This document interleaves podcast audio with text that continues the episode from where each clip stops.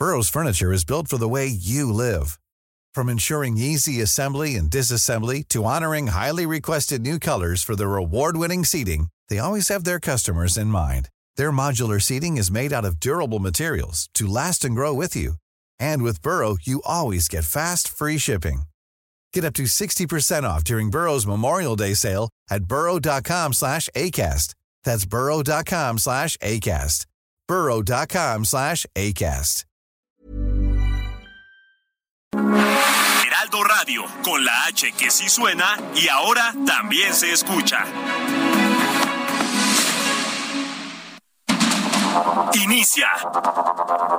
Heraldo Noticias de la tarde con Jesús Martín Mendoza. En Heraldo Radio.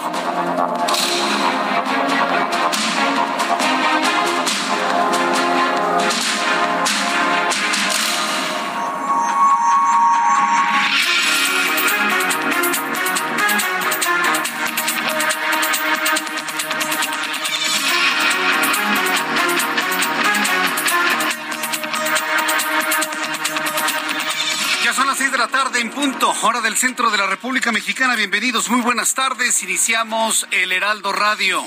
Hoy es lunes 13 de octubre, el primer día hábil del mes de octubre. Sea usted bienvenido a nuestro programa de noticias aquí en el Heraldo Radio en toda la República Mexicana. Y a usted que nos sigue, nos escucha a través de digitales, a través de nuestro canal de YouTube, Jesús Martín MX. Como todas las tardes le digo, súbale el volumen a su radio, que le tengo la información más importante hasta este momento. Yo soy Jesús Martín Mendoza, le acompaño dos horas de noticias. El senador Ricardo Monreal, presidente de la Junta de Coordinación Política en el Senado, bueno, pues ha hecho una maniobra, ha hecho una maniobra espectacular. Hay que calificarla de esta manera, una maniobra espectacular ha cambiado el dictamen sobre la permanencia del ejército mexicano en las calles hasta el año 2028. Lo cambió, lo aprobó y esto evidentemente pues plancha una eventual aprobación el día de mañana. Entonces, bueno, la noticia va en el siguiente sentido. El senador Ricardo Monreal, presidente de la Junta de Coordinación Política en el Senado, dijo que ajustaron el dictamen sobre la permanencia de las Fuerzas Armadas en las calles. El nuevo proyecto que puso en la mesa y que sí le gusta a la oposición, oiga usted, el nuevo aporta al Congreso de la Unión facultades de control sobre el trabajo del ejército en las tareas de seguridad pública. Lo que todos habían dicho, no se necesita o no queremos un ejército con poder pleno y plenipotenciario, nada. Que sí, que colabore el ejército, pero subordinado. Que sí colabore el ejército, pero subordinado a la autoridad civil. Lo que está planteando Ricardo Monreal rompe por completo toda la visión del presidente mexicano, quien buscaba darle total y absoluta libertad a las Fuerzas Armadas. No, como dice él, no, no. Ahora se plantea en el dictamen, fíjese, que todo lo que haga el ejército estará bajo el escrutinio y autorización de los civiles en el Congreso de la Unión. Llámese Cámara de Diputados, llámese Cámara de Senadores. Bueno, pues con esta salvedad importantísima, porque nadie evidentemente quiere que nos deje quien sabe controlar armas solos en esta situación, sobre todo cuando las policías están cooptadas, pero no evidentemente con todo el poder, no, subordinados. ¿Le gusta a usted la idea que permanezca el ejército en las calles, pero subordinados al poder civil del Congreso, del Legislativo? Bueno, es la propuesta de Ricardo Monreal. Esto lo convierte en personaje de la noticia del día de hoy, sin duda alguna. Le voy a tener todos los detalles aquí en el Heraldo Radio. Mientras tanto, en Michoacán, un saldo de siete oficiales heridos deja un enfrentamiento entre normalistas y maestros integrantes de la Coordinadora Nacional de Trabajadores de la Educación. La disidencia magisterial a palos contra oficiales. Eh, se enfrentaron con elementos de seguridad de la comunidad de Calzoncín, esto en Uruapan, Michoacán. Ese sentido, el gobernador de la entidad aclaró lo ocurrido en la balacera en Andares. Hablamos, estábamos en Michoacán, ahora nos vamos hasta el estado de Jalisco, de manera concreta en Zapopan, qué balacera. Primero decían que iban tras Julián el cantante este, ¿no?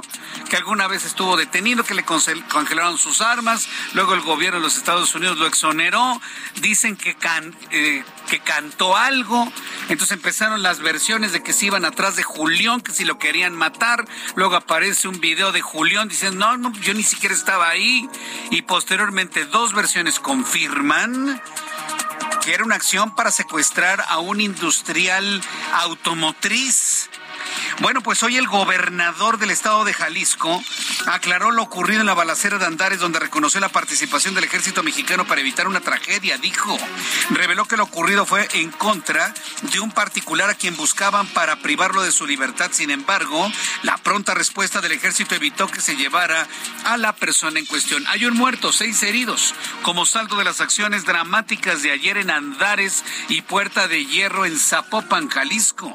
Más adelante le voy a tener los detalles. Amigos que nos escuchan a través del 100.3 de FM en Guadalajara, Jalisco, yo les invito para que me escriban a través de mi cuenta de Twitter, arroba Jesús Martín MX, y nos digan cómo vivieron el momento domingo familiar totalmente familiar en Andares, cuando se empezaron a escuchar las detonaciones, pecho, tierra, papás, mamás, hijos, niños al suelo, para evitar ser alcanzados por las balas perdidas producto del fuego cruzado. Una situación verdaderamente dramática, peligrosa y preocupante que ha ocurrido ante una violencia desbordada en Jalisco. Un juez de control vinculó a proceso a dos funcionarios más por estar presuntamente relacionados con la caída, con el colapso, con el derrumbe de este tramo de la línea 12 del metro en la Ciudad de México. Ambos ex servidores públicos debían comparecer el pasado 20 de julio junto con el resto de vinculados a proceso, pero no lo hicieron por supuestamente problemas de salud.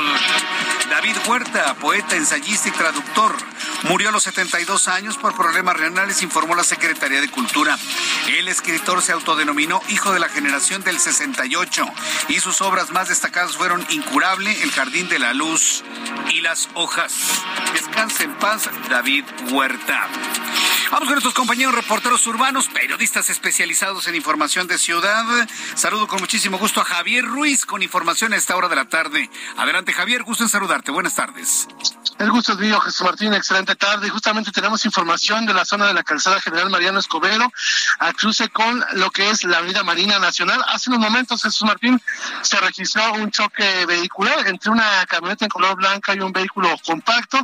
Aparentemente, pues uno de los dos no respetó la luz eh, roja del semáforo, se lo pasó y desafortunadamente han chocado. Hay una persona ligeramente lesionada, misma que fue atendida en el lugar, únicamente manejar con bastante precaución, al menos para quien transita sobre Marina Nacional, una vez que se deja atrás la zona del circuito y esto en dirección hacia la zona de Mariano Escobedo. El sentido opuesto en general todavía el avance es bastante aceptable, únicamente moderar la velocidad y el circuito interior ya presenta carga vehicular, una vez que se deja atrás la avenida Tiers y esto en dirección hacia los ejes 1 y 2 norte. De momento, Jesús Martín, es el reporte que tenemos. Muchas gracias por esta información, Javier Ruiz. Estamos atentos, hasta luego, buenas tardes. Que te vaya muy bien. Vamos con mi compañero Mario Miranda, que en otro punto del Valle de México, con más información. Adelante, Mario. ¿Qué tal, Jesús Martín? Buenas tardes. Nos encontramos en Paseo de la Reforma. En estos momentos tenemos vialidad aceptable en el tramo de insurgentes a la Glorieta de la Diana, en el sentido opuesto del Paseo de la Reforma. Bien, vamos a regresar con mi compañero Mario Miranda con más información de lo que está ocurriendo en el Valle de México. Adelante, Mario, ¿me escuchas? No, se nos fue Mario Miranda. Al ratito voy a tener comunicación con él y otros compañeros reporteros. Ya son las seis de la tarde con ocho minutos y escuchas El Heraldo Radio en toda la República Mexicana. El amor inspira nuestras acciones por México. Reforestando la tierra, reciclando, cuidando el agua, impulsando a las mujeres y generando bienestar en las comunidades. Juntos somos Coca-Cola y contigo el amor multiplica. Y cuando son las seis de la tarde con nueve minutos, hora del centro de la República Mexicana, vamos a revisar lo importante. Vamos a revisar lo importante de este día. Hoy lunes 3 de octubre. ¿Qué debemos recordar en México, el mundo y la historia un día como hoy? Abraham Arreola. Amigos, bienvenidos. Esto es un día como hoy en la historia, 3 de octubre, 1778. El capitán británico James Cook llega a Alaska. 1795. El general Napoleón Bonaparte se alza para defender la Convención Nacional Francesa contra el ejército contrarrevolucionario. 1849. En Baltimore, el escritor Edgar Allan Poe es encontrado delirando en una taberna. Moriría cuatro días después. En 1863, en Austria, monárquicos mexicanos le ofrecen la corona de México a Maximiliano de Habsburgo. En 1864, en la ciudad de Mendoza, unos kilómetros cerca de la Ciudad de México, ocurre un terremoto que destruye la capilla de los españoles que se habían construido en 1594 sobre la pirámide de Cholula. Además, en 1921, en México se crea la Secretaría de Educación Pública. Y en 1974 inicia el juicio contra el expresidente, o mejor dicho, contra el presidente Richard Nixon por el caso Watergate. Amigos, esto fue un día como hoy en la historia. Muchas gracias. Muchas gracias. Gracias Abraham Arreola por recordar lo importante en un día como hoy. Hoy algo muy importante, por supuesto. Hoy hay quienes están vestidos así de, de fiesta, con manteles largos, haciendo una, una, gran, una gran fiesta. Y es que una de nuestras radioescuchas de Hueso Colorado, sí, porque una de nuestras radioescuchas de Hueso Colorado está cumpliendo años el día de hoy. Así que enviamos con estas mañanitas, muchas gracias Ángel, poner estas mañanitas para Gabriela Santillán. Gabriela Santillán García está cumpliendo años el día de hoy. Ah, ¿creíste que iba a decir tu edad? No, no, para nada. Está cumpliendo años, me dice que está cumpliendo años, que está muy contenta con sus compañeros de trabajo, que también en su casa la han festejado muchísimo, que le cantaron las mañanitas, está muy contenta porque su novio la despertó con las mañanitas. Bueno, pues muchas felicidades para Gabriela Santillán, quien está cumpliendo años. Gracias por siempre estar presente en nuestro programa de noticias. Gracias por recomendarnos, por estar siempre muy pendiente y tomar en cuenta lo que se dice aquí. Sé muy feliz. Gabriela Santillán, hoy de tu cumpleaños. Felicidades, pásala muy bien y gracias por estar siempre ahí muy presente entre nuestros radioescuchas del Heraldo Radio. Ya viene amaneciendo. Las seis de la tarde con 11 minutos, hora del centro de la República Mexicana. Qué interesantes son los. Por cierto, ya va a ser mi cumpleaños en un mes, ¿eh? Por cierto, el 7 de noviembre. El mejor día del año, para que no se les vaya a olvidar. Bueno, vamos con nuestros compañeros reporteros. Mario Miranda ya está en la línea telefónica. Adelante, Mario, ¿desde dónde nos estabas informando, Mario? ¿Qué tal, Jesús Martín? Buenas tardes. Nos encontramos en Paseo de la Reforma, en donde en estos momentos tenemos vialidad aceptable en el tramo de insurgentes a la Glorieta de la Diana. En el sentido opuesto de reforma de la Estela de Luz a la Glorieta de la Huete tenemos carga vehicular, esto en dirección hacia el centro. El eje 3 Sevilla con tránsito lento de reforma a Chapultepec. El eje 2 Florencia con buen avance del Chapultepec a reforma y finalmente la calle de Niza con carga vehicular de reforma a insurgentes. Jesús Martín, es la información al momento. Muchas gracias por la información, Mario. Seguimos pendientes, buenas tardes. Seguimos pendientes, muy buenas tardes. Vamos a revisar las condiciones meteorológicas para las próximas horas. ¿Sintió el frío de hoy en la mañana? Ah, ya está llegando el invierno. Ya está llegando el invierno. Luego de un año verdaderamente caluroso, este año 2022, ahora sí, para que vea, ya sentimos las inclemencias del frío durante las mañanas en estas zonas altas de la República Mexicana, lo que es el centro del país. El Servicio Meteorológico Nacional informa sobre la presencia de la depresión tropical Orlén y canales de baja presión. En el informe meteorológico más reciente se informa que este día se pronostica que el huracán Orlén continúa desplazándose hacia la costa sur de Sinaloa y que su centro impacte en las inmediaciones del sur de Sinaloa, norte de Nayarit, durante la tarde como un huracán categoría 1 en la escala Saffir-Simpson. Por lo que pronostica la probabilidad de lluvias puntuales torrenciales en la zona de Sinaloa y Nayarit, intensas en Durango y en Jalisco, muy fuertes en Colima, así como fuertes en Zacatecas, Aguascalientes y Guanajuato. Observa un canal de bajas presiones, eh, una disipación de lo que fue el Frente Frío número uno, pero en realidad sus remanencias las tenemos sobre el centro del país. Y bueno, pues informe meteorológico que las lluvias mencionadas podrían estar acompañadas de descargas eléctricas fuertes, rachas de viento, posible caída de granizo. Para que lo tome en cuenta, va a llover aquí en la capital del país un poquito más tarde, hacia las nueve de la noche. Un chipi chipi ligerito. Mire, hoy es 3 de octubre. Mañana, ¿cuál es? ¿Cuál es la, la, tendencia, o vamos a decirlo así, la tradición. Mañana es 4 de febrero, perdón, 4 de octubre. Mañana es 4 de octubre, es día de San Francisco de Asís. Mañana se espera el cordonazo de San Francisco. Nuestros abuelos creían mucho en este reloj inalterable del tiempo, pero bueno, pues ya en estos tiempos ya no sabemos cómo van a estar las cosas. A ver si mañana cae un aguacerazo, pero en la tradición Mañana 4 de octubre nos tendría que caer el el más fuerte aguacerazo en el centro del país, lo que daría por terminada la temporada de lluvias. ¿Ocurrirá o no ocurrirá? Bueno, ya lo veremos el día de mañana. Ya lo, a ver si es cierto, ¿no? Que todavía ese reloj meteorológico todavía está vigente y se respeta. Por lo pronto, hoy se pronostica una lluvia ligera, inclusive con algo de granizo ya entrada la noche. Ya con estos elementos de atmósfera, le doy a conocer el pronóstico del tiempo para las siguientes ciudades. Amigos que nos escuchan en Guadalajara, Jalisco, está muy nublado con una mínima de 16, una máxima de 24, 21 grados en este momento. Para nuestros amigos que nos escuchan en Monterrey, Nuevo León, también mínima 18, máxima 26, 24 en este momento. En Tijuana, Baja California, mínima 18, máxima 23. En Cuernavaca, Morelos, muy despejado, mínima 16, máxima 26. 27 eh, grados en este momento. también quiero decirle, espérenme tantito, Hermosillo, Sonora, 35 grados en este momento, hace mucho calor, 21 grados la mínima, 36 la máxima en Culiacán, Sinaloa, 24 la mínima, máxima 34, 31 en este momento.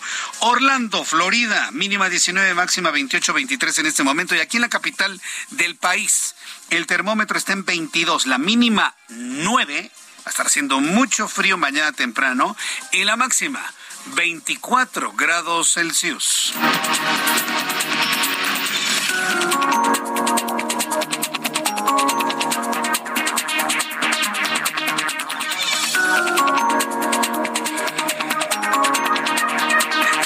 La tarde con 16 minutos, hora del centro de la República Mexicana.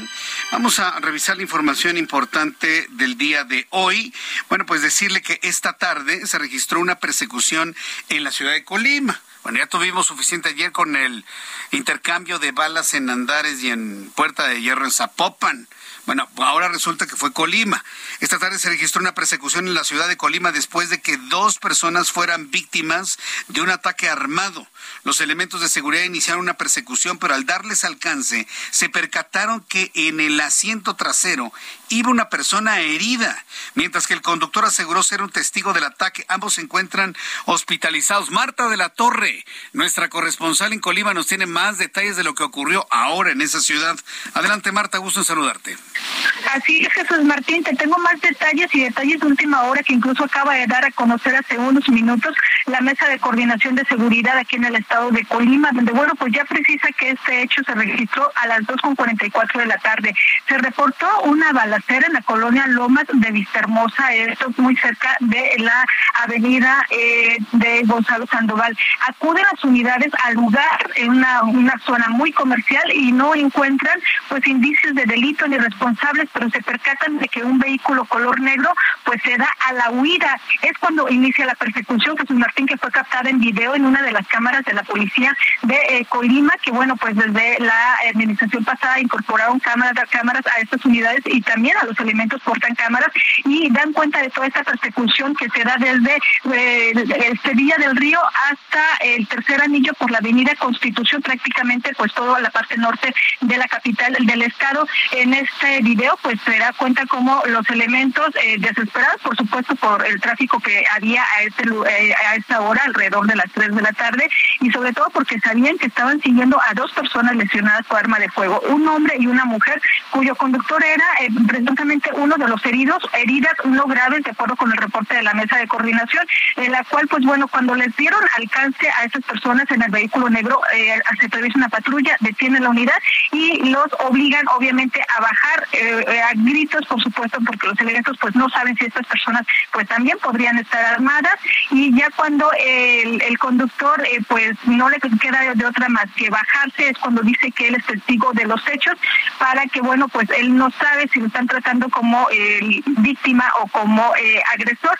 Y ahí a un costado de él, en, el asiento copiloto, también viene una mujer que, bueno, pues también eh, se ve en el video que está gravemente herida. De acuerdo con el reporte que nos hicieron llegar hace unos momentos, desde ese momento en la Avenida Constitución y casi tercer anillo periférico les dieron atención médica, posteriormente los trasladan a un hospital y bueno, pues el vehículo se queda eh, confiscado por parte de la Fiscalía General del Estado para abrir la carpeta de investigación, pero toda esta escena, todo este eh, pues eh, persecución quedó documentada en este video que bueno, pues ya circuló por todo el mundo Jesús Martín y que da cuenta precisamente de la violencia que hay aquí en Colima. Por cierto, los, los agresores saben que eran personas que iban en una motocicleta, motocicarios como se les llama, quienes se dieron a la fuga y no hay reporte de alguna persona detenida como responsable de la agresión en contra de estas dos personas, Jesús Martín. Qué barbaridad. ¿En todas estas acciones participó el Ejército Mexicano o la Guardia Nacional, Marta? Efectivamente, efectivamente.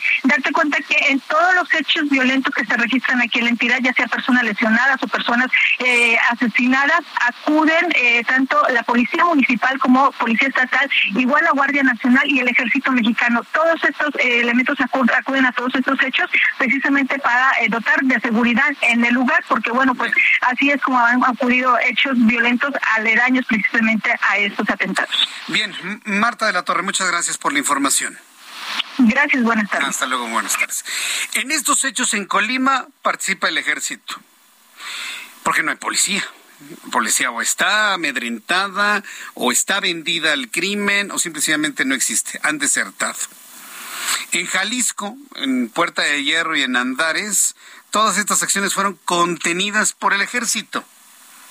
Gracias a que el ejército intervino, no lograron secuestrar, dicen, a un, empresario de la industria automotriz. Habían dicho primero que querían matar a Julián, pero bueno, vamos a pensar que es el, el empresario de la industria automotriz. ¿A, qué voy con esto? Que ante la violencia, ¿sí? Ante la violencia de los carteles del crimen, pues evidentemente se requiere pues una fuerza equivalente. Recuerda usted que le he hablado de las fuerzas equivalentes, un gran legado en conocimiento de seguridad pública que nos ha dejado don Manuel Mondragón y Calv, a quien le mando siempre siempre mi cariño, mi respeto y un gran saludo. Él siempre dice que tiene que ser fuerzas equivalentes. Si las policías están cooptadas, están compradas, están corroídas, ¿sí? o simple y sencillamente están ausentes por, por eh, abandono del, lugar, pues no nos queda más que usar el ejército. Pero ¿cuál es el riesgo del ejército? Darle el poder completo sin ningún tipo de control. Ese es el problema. Bueno, Hago este antecedente porque lo que hoy presenta Ricardo Monreal va a cambiar completamente toda esta idea de la presencia del ejército. Ricardo Monreal, que, quien es el presidente de la Junta de Coordinación Política, anunció un nuevo dictamen sobre las Fuerzas Armadas. No han dicho si lo consensuaron con el presidente, pero él ya lo cambió. Las Fuerzas Armadas van a permanecer en las calles, pero bajo la subordinación de los civiles en el Congreso de la Unión. Misael Zavala, gusto en saludarte. Bienvenido. Buenas tardes. Buenas tardes, Jesús Martín. Efectivamente, pues en estos mismos momentos se está discutiendo ya en las comisiones de puntos legislativos y también en la de estudio legislativo segunda este nuevo dictamen que dio a conocer el senador Ricardo Monreal y que hace unos minutos eh, fue leído por la senadora Lucy Mesa en este nuevo dictamen, eh, pues se incluye un fondo presupuestal para policías estatales y municipales, es decir, más recursos económicos parecidos a este conocido como el Subsemun Jesús Martín. También, eh, pues se incluyen controles parlamentarios sobre el ejército y la marina para limitar la facultad de eh, discrecional. De acuerdo con el senador morenista Ricardo Monreal, se mantiene esta prórroga de la permanencia de las Fuerzas Armadas en tareas de seguridad pública hasta el 2028. Sin embargo, también pues se acepta que se establezca este fondo presupuestal con el cual eh, pues se tendrían que destinar recursos federales y estatales, pero se tendría que tendría que comenzar a aplicarse hasta el año 2024. Dicho fondo estaría sujeto a disposiciones presupuestales y sería administrado por el secretario ejecutivo del Sistema Nacional de Seguridad Pública. También se aceptó entre Morena, aliados y algunos senadores de oposición establecer controles parlamentarios del legislativo sobre las Fuerzas Armadas, es decir, que se apliquen evaluaciones al desempeño y la labor de las fuerzas permanentes de seguridad pública y la presencia de capacitación y revisión permanente de su actuación. ¿Qué ha pasado en estos últimos minutos en las comisiones? Pues la oposición conformada por el PRI, PAN, PRD, MC y el Grupo Plural han dicho que pues no van con esta nueva propuesta, hay algunos senadores de oposición que sí comulgan con esta propuesta, pero digamos el grueso de la, de la oposición dice que no y propusieron un nuevo dictamen. Incluso el Partido Acción Nacional, al nombre de su coordinador Julen Rementería del Puerto, dijo pues que este dictamen prácticamente se tiene que echar a la basura y rehacer uno nuevo con que tenga eh, bueno, pues veremos finalmente ya en la discusión para los de la oposición que sí les convenció esta idea de mantener al ejército subordinado a, los civiles del Congreso. A ver finalmente qué es lo que ocurre entre hoy y mañana. Vamos a estar muy atentos de ello. Muchas gracias por la información, Misael. Gracias, Jesús Martín. Buenas tardes. Hasta luego, buenas tardes. Regresaré con esto después de los anuncios. Y le invito para que me escriba a través de Twitter, arroba Jesús Martín MX, y a través de YouTube, en el canal Jesús Martín MX. Escucha las noticias de la tarde con Jesús Martín Mendoza. Regresamos.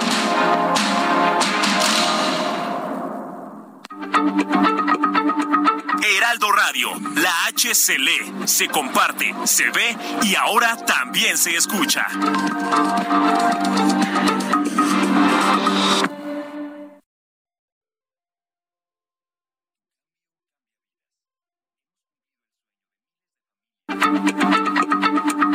Heraldo Radio, la H se lee, se comparte, se ve y ahora también se escucha.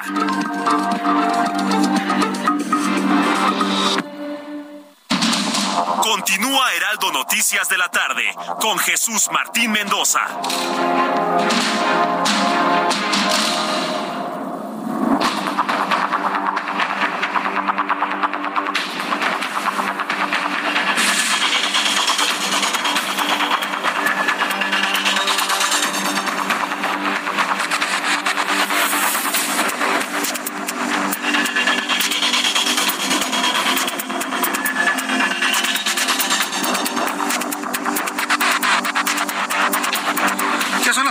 Y media, las seis y media hora del centro de la República Mexicana. Continuamos con toda la información aquí en el Heraldo Radio. Mire, yo lo personal creo que ya con esta modificación que se, le hizo al dictamen, yo no sé si lo preguntó, se lo consultó Ricardo Monreal, presidente de la República. Podría pensar que no. Podría pensar que no. Pero si también vamos a la idea de que no se mueve nada, si no lo ordena el gran Tlatuani, bueno, pues también estoy totalmente de acuerdo con ello, ¿no? Cualquiera de las dos cosas es nota, ¿eh?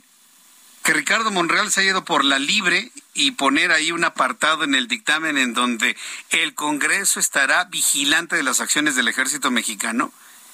Y si esto viene desde López Obrador, pues también es nota, porque finalmente está matizando su propuesta de militarización.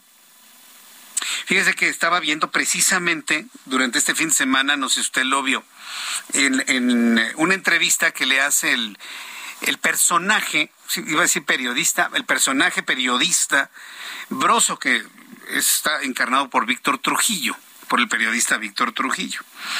Y le hace una entrevista muy interesante a Germán Martínez. Muy, muy, muy interesante a Germán Martínez. Y precisamente, ¿sí? Yo no sé si es una coincidencia o si estos conceptos de Germán Martínez se los inspiró a Ricardo Monreal. Mire, no lo sé. ¿Quién sabe qué ocurre en las, en las catacumbas y en la oscuridad de las negociaciones políticas? Pero algo decía Germán Martínez en esa entrevista el viernes, que la puede ver usted en, en las plataformas digitales.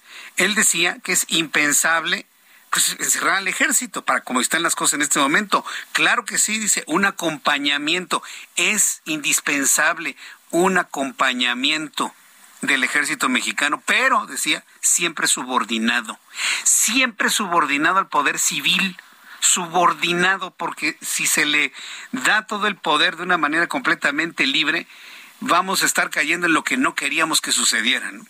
Claro que sí, por supuesto, un acompañamiento, dice Germán Martínez, del ejército, pero siempre subordinado. Hoy, lo que presentó en el dictamen Ricardo Monreal es precisamente esto. Tal vez con sus matices, si usted quiere pero es lo mismo. ¿De quién viene? ¿Únicamente Ricardo Monreal o viene inclusive del presidente de la República? Interesante asunto verlo desde esa manera. Si hay integrantes de la oposición que ven con esto la posibilidad de que se siga hasta el 2028 sin que se nos salga de control el ejército, mañana está aprobado este dictamen. ¿eh? Así. Así se la pongo. Así de sencillo. No le veo. Sí, porque miren, los de Morena pues así, no, no, no, dicen nada, ni a favor ni en contra, ellos nada más aprueban, oficialidad de partes. Aquí el asunto es cómo se está convenciendo esto a los integrantes de la oposición. De ahí lo interesante de esto que le estoy compartiendo el día de hoy. ¿Necesitamos al ejército en las calles, sí o no? Yo pienso que sí, en ese acompañamiento, ¿sí? en esa capacitación a policías civiles que no se corrompan, porque si hoy efectivamente quitamos a las Fuerzas Armadas, estaríamos a merced, como lo que pasó ayer en Zapopan, Imagínese usted está en una plaza comercial. Muy bonito Andares allá en Zapopan, Jalisco, a un lado de Guadalajara. Bueno, restaurantes, buenas tiendas de ropa, muy familiar. Imagínese Andares en domingo. Niños, niñas, jóvenes, chavos, iban, venían. Cuando empieza la balacera, todos pecho tierra. El terror, en pocas palabras, ayer en Andares. Tras el enfrentamiento armado ocurrido ayer en una zona comercial de Zapopan, el gobernador Enrique Alfaro informó que se reforzará la presencia policíaca en la ciudad, así como el esquema de seguridad y operativo en el área metropolitana de Guadalajara, Jalisco, en coordinación con los tres niveles de gobierno. Vamos con Mayeli Mariscal, nuestra corresponsal en Guadalajara, Jalisco, que vaya, ni durmieron ¿eh? en nuestras oficinas y en nuestra redacción en Guadalajara, Jalisco, luego de estas acciones de violencia en Zapopan. Adelante, Mayeli, gusto en saludarte. Muy buenas tardes.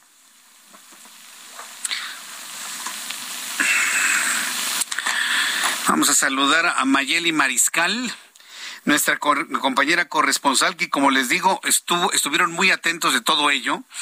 ¿Cuáles eran las versiones? ¿Qué fue lo que pasó? Porque una balacera, pues dicen que iban a ejecutar a Julián. Esa fue la primera versión, la escuchamos en las comunicaciones de radio, en los primeros videos que se conocieron a través de las redes sociales. ¿Por qué? Porque sí debo reconocer que lo ocurrido ayer en Zapopan, en Andares y en Puerta de Hierro, eh, se conoció a través de las redes sociales. fueron las redes sociales las que difundieron ahí todo el asunto. Entonces, en primera instancia hablaban de que iban tras Julián, el cantante. Luego el desmiente, yo ni siquiera estaba ahí, voy camino a no sé dónde, ¿no? Creo que a Pachuca, iba a algún lugar. Y se le veía muy tranquilo, muy fresco, quién sabe, raro, ¿no? Y ya posteriormente hay dos versiones que hablan de que querían secuestrar a un industrial automotriz. Evidentemente está corriendo la investigación y en su momento lo sabremos. Por lo pronto, Mayeli Mariscal nos tiene una actualización de lo ocurrido ayer por la tarde. Adelante, Mayeli, muy buenas tardes. Muy buenas tardes, buenas tardes también a todo el auditorio. Pues así es, vaya momento, vaya tarde que pasaron las familias que visitaban esta plaza comercial de Landmark, en donde alrededor de las 5.30 de la tarde iniciaron las detonaciones, un grupo de civiles que eh, pues accionaron en contra de un vehículo de escolta que se encontraba afuera de esta plaza de Landmark en la en el municipio de Zapopan y eh, pues elementos de la Sedena que estaban ahí eh, también como parte de la estrategia que se tiene en coordinación con el gobierno del estado para resguardar la seguridad en la zona metropolitana, acudieron a eh, pues a estos hechos, enfrentar estos hechos. En el lugar de primer momento, pues se registra la muerte de uno de los escoltas al interior de este vehículo que fue atacado. Posteriormente, pues se da como un saldo preliminar seis personas heridas, cuatro de ellas civiles, una mujer eh, que fue lesionada por esquirlas, un hombre eh, repartidor de alimentos, un vigilante de una torre cercana a esta plaza, así como otro de los escoltas, quien fue trasladado al hospital militar aquí en la zona metropolitana. Además, dos personas que también resultaron lesionadas fueron detenidas y eh, en estos momentos, hace eh, pues unos minutos, la Secretaría de la Defensa Nacional ya los puso a disposición de la Fiscalía del Estado para que eh, pues se les finque responsabilidad presumen que ellos formaban parte de este grupo de civiles armados. Como mencionas, intentaban o el objetivo, de acuerdo eh, con lo que confirmó el gobernador de Jalisco, Enrique Alfaro, esta mañana, era el secuestro de un empresario. Enrique Alfaro pide, eh, pues, eh, todavía no dar a conocer la actividad a la que se dedicaba este empresario debido precisamente a las investigaciones. Sin embargo, sí confirma que, bueno, ese era el objetivo. El empresario se encontraba al interior de la Plaza Landmark, eh, estaba comiendo en uno de los restaurantes y el objetivo también era el ingresar a la plaza para eh, pues concretar el secuestro mismo que no se concreta y posteriormente eh, pues ya las autoridades pudieron asegurar dos vehículos en los cuales se trasladaban este grupo de civiles armados, también algunas pues prendas que portaban los las siglas de este grupo de la delincuencia organizada. Otro, eh, otros sujetos pues eh, amagaron a otro chofer para huir y en otro punto en López Mateos e Inglaterra abandonan este vehículo que también ya fuera asegurado por parte de la fiscalía y hasta estos momentos pues se espera que se recuperen también las cuatro personas lesionadas para poder rendir la declaración y pues aportar más datos para eh, vincular en un momento dado a las dos personas que se tienen detenidas y esclarecer esta situación. También se informó que se estará reforzando la seguridad en las plazas Andares y Landmark. Ambas plazas son eh, pues de alto nivel con tiendas eh, de marca y pues eh, por lo general acuden personas también de alto poder adquisitivo que portan pues además escoltas o los acompañan escoltas. También se estará verificando este tema para evitar que los escoltas hagan base en las afueras de estas plazas. Por lo pronto esa es la información, los avances que se tienen sobre estos hechos. Eh, explícanos algo. El hecho de que este grupo de, pues les llaman civiles armados, son integrantes de, de grupos criminales, digo, por el amor de Dios. Este, el secuestro se evita por la acción de los escoltas o por las acciones emprendidas por elementos de la Guardia Nacional, Mayeli. De acuerdo con lo que se nos ha explicado, es de acuerdo a la intervención de los elementos de la Guardia Nacional y del Ejército quienes impiden que estos, este grupo ingrese a la plaza o al centro comercial. Eh, ellos estaban afuera de la plaza y es el Ejército en el momento que acude a, pues auxiliar o a ver qué es lo que está sucediendo, impide el ingreso a la plaza. Gracias por la información, Mayeli. Excelente tarde para todos. Hasta luego que te vea muy bien. Bueno, pues esto ocurrió ayer. Ayer y hoy en Colima. ¿Está usted pensando lo mismo que yo? Sí, yo también. Yo también. Y mientras este dictamen en el Senado de la República siga siendo mayoritariamente rechazado, vamos a seguir teniendo balaceras, acciones, enfrentamientos donde aparezca la Guardia Nacional y contenga y detenga a todos. Ya sabe que yo soy un mal pensado. Hay quienes son mal hablados, yo soy mal pensado. Y como dice el dicho, piensa mal y acertarás. Bueno, pues esperemos, ¿no? Porque casualmente, mientras está dando toda esta discusión, mientras se presenta un nuevo dictamen, ¿qué es lo que ocurre? Aparecen dos acciones en donde la Guardia Nacional, qué bueno que así lo hizo, ¿no? Evitó un secuestro, pero murió una persona, ¿eh? Y seis más están lesionadas. Y evitó otras acciones en Colima. Caso, miren, esto es política también. En política no existen las casualidades. ¿Está usted de acuerdo? Bueno. Bueno, son las seis de la tarde con 42 minutos hora del centro de la República Mexicana. Si tenemos más información, por supuesto, lo damos a conocer más adelante aquí en el Heraldo Radio. Bien, vamos a otro asunto. Eh, Hoy, por ejemplo, el día de hoy, 3 eh, de octubre, la jefa de gobierno Claudia Sheinbaum presentó su informe de gobierno en el Auditorio Nacional. Destacó que a través de la fórmula de austeridad republicana ha obtenido 80 mil millones de pesos. Carlos Navarro, el reportero del Heraldo Media Group, y él tuvo la suerte de ir al informe de la jefa de gobierno. Adelante, Carlos, gusto en saludarte. Muy buenas tardes. Buenas tardes, Jesús Martín. Te saludo con gusto a ti, al auditorio, y les comento que la jefa de gobierno de la Ciudad de México, Claudia Sheinbaum, presentó su cuarto informe ante un auditorio nacional lleno, sitio donde reveló que a través de la fórmula de la austeridad republicana han liberado 80 mil millones de pesos. Para poner en contexto a nuestros radioescuchas, esta cifra representa el 34% del presupuesto de 2022 en la Ciudad de México, que son 234 mil millones de pesos.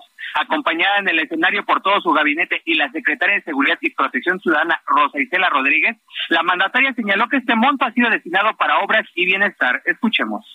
En la ciudad, la fórmula de austeridad republicana, que consiste en acabar con los privilegios de los altos funcionarios, erradicar la corrupción, nos ha permitido liberar en cuatro años cerca de 80 mil millones de pesos, que hoy están invertidos en obra pública y en programas para el bienestar.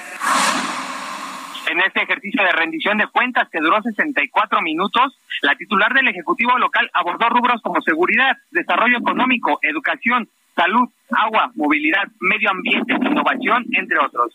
En el caso de seguridad, la mandataria señaló que 16 delitos de alto impacto han tenido reducciones en el periodo de enero a septiembre de 2022 en comparación con el mismo lapso de 2019. Escuchemos.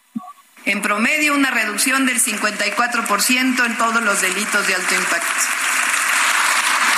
La ciudad pasó de ser la entidad número 8 al número 15 con mayor número de homicidios, del 11 al 24 en homicidios por 100.000 habitantes. Cuando llegamos al gobierno de la ciudad, tres alcaldías estaban entre los 20 municipios más violentos del país. Hoy no hay ninguna. También la mandataria destacó el trabajo que llevan a cabo en el metro. Se trata de siete obras trascendentales, entre ellas la rehabilitación y eh, modernización de la línea 1 que va de Pantitlán Observatorio. Comentarte, Jesús Martín, que este fue el primero de 18 informes que va a dar la jefa de gobierno en los próximos días. Y es que mañana toca el turno a Iztacalco y Venustiano Carranza como parte de esta gira por las 16 demarcaciones. Posteriormente va a visitar otras y será el viernes, el viernes que dé el informe oficial ante diputadas y diputados del Congreso Capitalino. Jesús Martín, la información que te tengo. Muchas gracias, gracias por la información, Carlos. Hasta luego, buenas tardes. Hasta luego, que te ve muy bien, muy buenas tardes. En la línea telefónica, Patricia Morelos. Patricio Morelos, socio consultor de Poligrama. Hola, Patricio, ¿cómo estás? Bienvenido. Hola, muy, buenas tardes. Gracias por el espacio. A ver, coméntanos cómo, cómo evaluaste, hiciste un trabajo de evaluación de la jefa de gobierno y cómo salió evaluada. Realizamos una encuesta con motivo de su cuarto informe y los datos más importantes son los siguientes. En cuanto a aprobación de quién aprueba y desaprueba a la jefa de gobierno, el 61.8 tiene una opinión positiva, la prueba. 6 de cada 10 capitalinos tienen una buena opinión respecto a Claudia Sheinbaum. Del 32.8, casi el 33 la desaprueba y el 5.4 no tiene una opinión. Diríamos 6 de cada 10 la aprueban, poco más de 3 de cada 10 desaprueban la administración de Claudia Sheinbaum. También evaluamos su desempeño como jefa de gobierno. Si la gente piensa que su administración ha sido mejor de lo que se esperaba o menor de lo que se esperaba. El 53.3, un poco más de la mitad, nos dice que su gobierno ha sido mejor de lo que se esperaba. Y el 38.5 nos dice menor de lo que se esperaba, casi 4 de cada 10 el 8.2 nos dice que no tiene opinión. Con estos datos arrancamos el estudio. Bien, hay, personas del público que me están preguntando que quién hizo la encuesta. La hicieron ustedes, ¿no? Ahí en Poligrama. Sí, efectivamente, la hicimos nosotros en Poligrama, la realizamos eh, vía telefónica el 29 de septiembre, mil casos en la Ciudad de México que nos da un margen de error del más o menos 3.10%. ¿Qué otro dato considerarías interesante que el público conozca, eh, Patricio? Evaluamos eh, tres áreas prioritarias de cualquier administración, que es la seguridad, el transporte público y en este momento la gestión de la pandemia del COVID.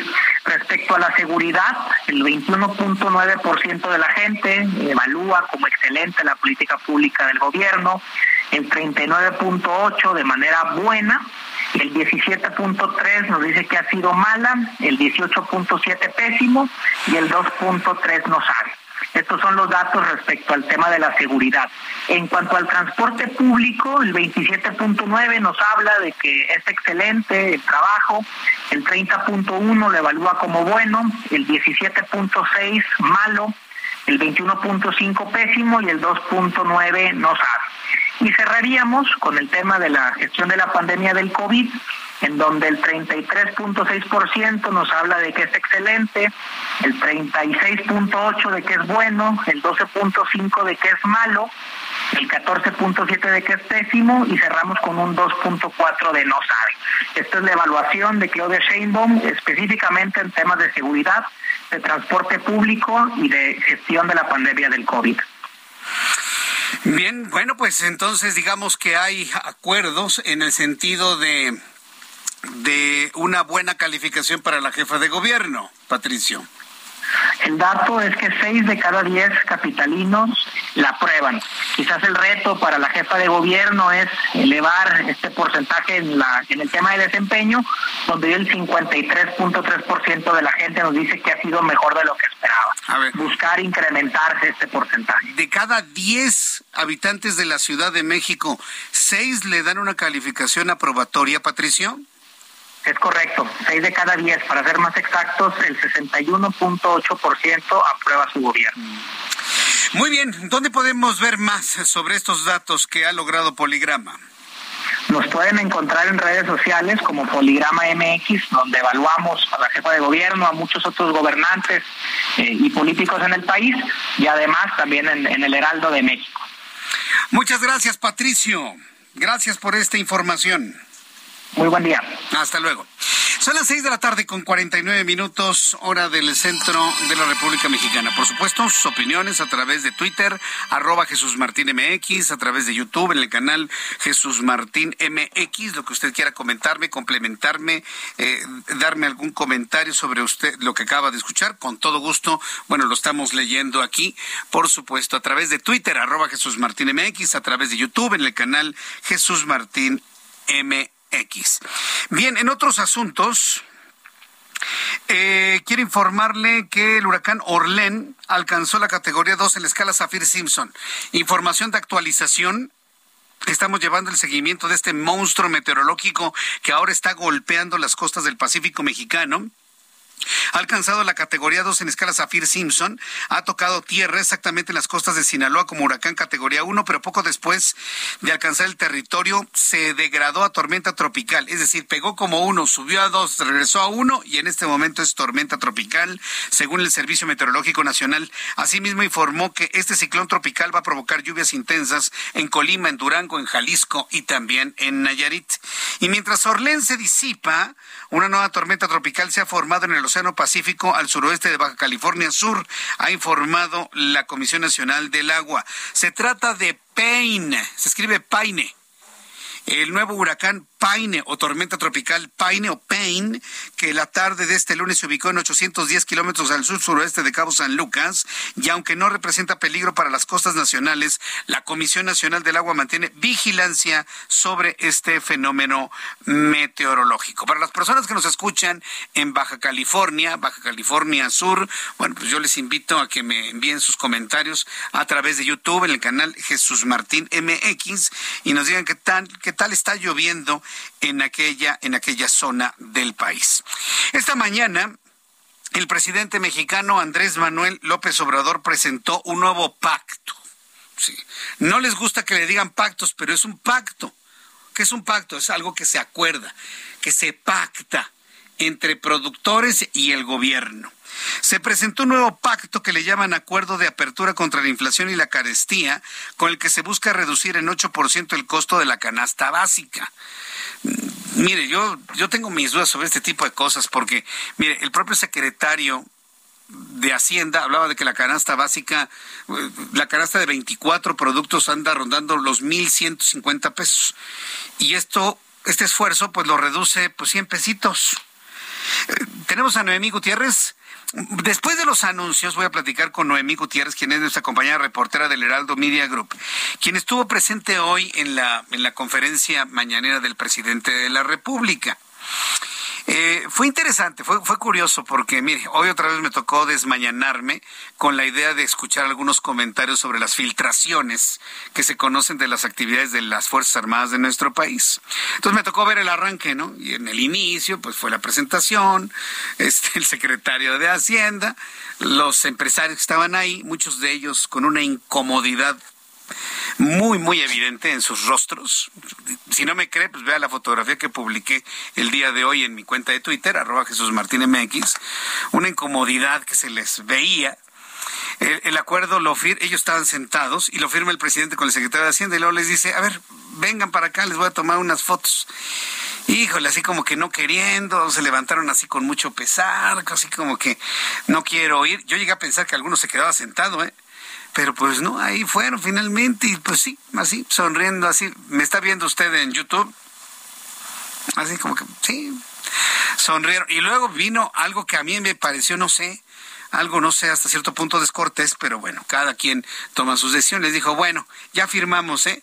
Este, pues si quieren, ya se pueden ir, ¿eh? Si ustedes quieren, digo, como quieran. Lo que pasa es que en este momento, pues ya viene el Homero Bueno en la conferencia y demás prácticamente les dijo, si pueden, si quieren, pueden irse. Se fueron todos. Se fueron todos, ya nada más se quedaron los reporteros que ya preguntaron sobre otros asuntos de interés general, otros que leían de su teléfono celular la pregunta que alguien les mandó y cosas por el estilo. ¿no? Eso fue lo que tuvimos oportunidad de ver el día de hoy. Después de los anuncios le platico ya, el, yo le platiqué la forma, lo que me tocó ver, esos lenguajes no verbales que luego llegan a ser muy interesantes, llegan a ser muy interesantes. Nos hablan del verdadero sentimiento de las personas y luego ni cuenta se dan. Y eso sucede en todos los ámbitos de la vida, en el trabajo, con la familia, con los compañeros, en la escuela. Es tan interesante observar el lenguaje no verbal. Bueno, después de los anuncios entramos en materia en lo central que se firmó. ¿Qué se busca? ¿Que baje la inflación? No que baje el impacto de la inflación en los bolsillos de las familias mexicanas. Es muy diferente. ¿Por cuánto tiempo? Ya le platicaré al regreso de los anuncios y le invito para que me escriba a través de YouTube en el canal Jesús Martín MX. Escucha las noticias de la tarde con Jesús Martín Mendoza. Regresamos.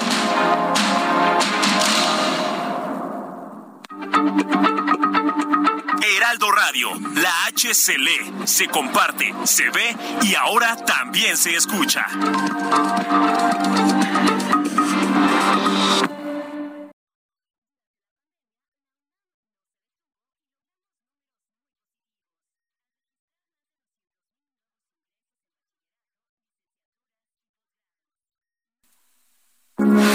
Heraldo Radio, con la H que sí suena y ahora también se escucha. Continúa Heraldo Noticias de la tarde con Jesús Martín Mendoza.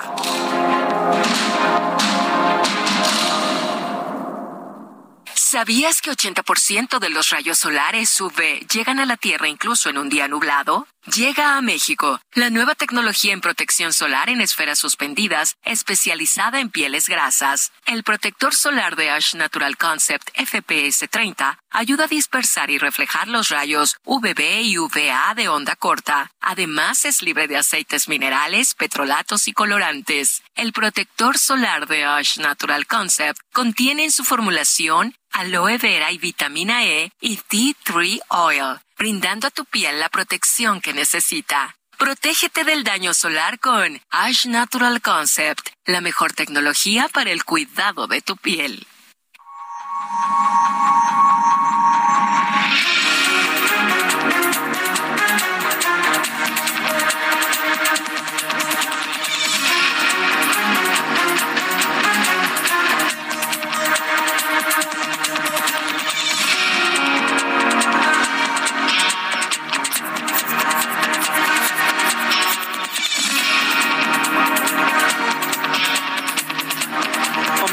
Las 7 con 1, 19 horas con un minuto, hora del centro de la República Mexicana. Escucha usted el Heraldo Radio en todo el país, en toda la República Mexicana.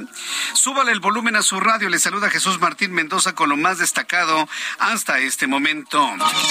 El defensor de los derechos humanos Raimundo Ramos y los periodistas de Ricardo Rafael de la Madrid, Daniel Moreno de Animal Político, denunciaron ante la Fiscalía General de la República por espionaje en esta administración a través de malware Pegasus, quien de acuerdo a los periodistas utilizó la Secretaría de la Defensa Nacional para intervenir sus teléfonos celulares. Ahora ya dicen que quien le interviene en los teléfonos celulares son se las dan de mucha importancia, ¿no? Pues bueno, el caso es de que hay esta, esta acción por parte de Raimundo Ramos, Ricardo Rafael de la Madrid, Daniel Moreno, de animal eh, político que denuncian ante la Fiscalía General de la República que son víctimas de espionaje. Le informo en este resumen que Max Noria, el director de comercialización de ferrocarriles suburbanos, aseguró que las obras del proyecto de ampliación del tren suburbano que busca llegar al aeropuerto internacional que, bueno, al aeropuerto que fue construido en la base militar de Santa Lucía, siguen avanzando y serán concluidas para septiembre de 2023, como se tiene proyectado